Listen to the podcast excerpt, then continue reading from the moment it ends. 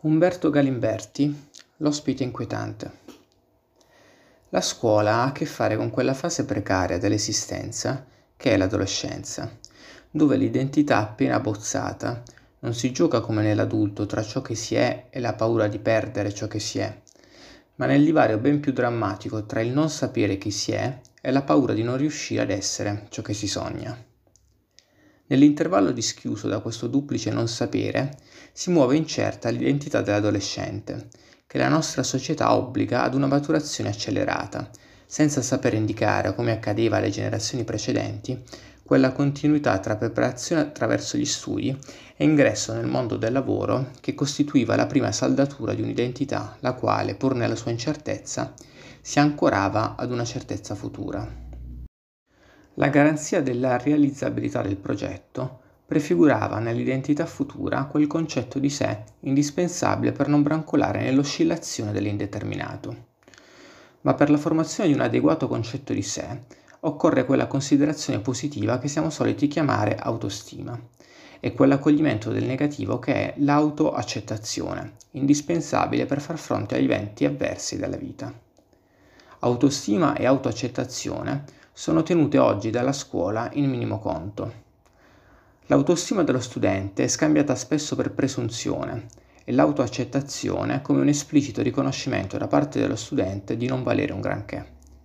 Se poi è lo stesso studente ad essere convinto di valere poco, il professore si sente assolutamente assolto nel suo ribadire, con voti e giudizi negativi, quel nulla che lo studente avverte già per suo conto dentro di sé. E così, per non fare ingiustizie, per non usare due pesi e due misure, per simili considerazioni che fioriscono sulle labbra apparentemente innocue di tanti professori, si allarga e si approfondisce quella dimensione del vuoto che talvolta porta a gesti irriversibili. A evento compiuto di solito i professori manifestano meraviglia.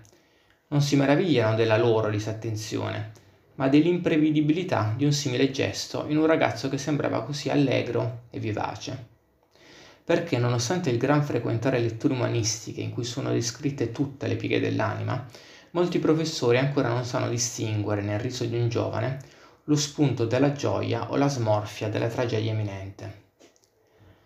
Ma chi tra gli insegnanti accerta, oltre alle competenze culturali dei propri allievi, il grado di autostima che ciascuno di loro nutre per se stesso?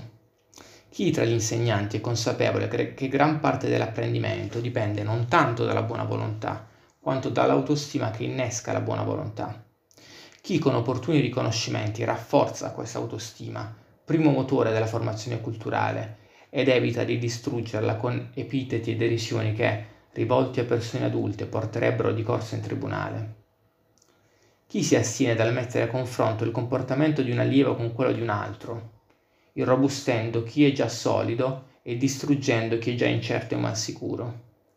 Chi ascolta uno studente con interesse, riconoscendogli un minimo di personalità su cui egli possa continuare ad edificare invece che a demolire? Pochi, pochissimi insegnanti nella scuola italiana, a cui si accede per competenze contenutistiche e non per formazione personale, in base al principio che l'educazione è una conseguenza diretta dell'istruzione.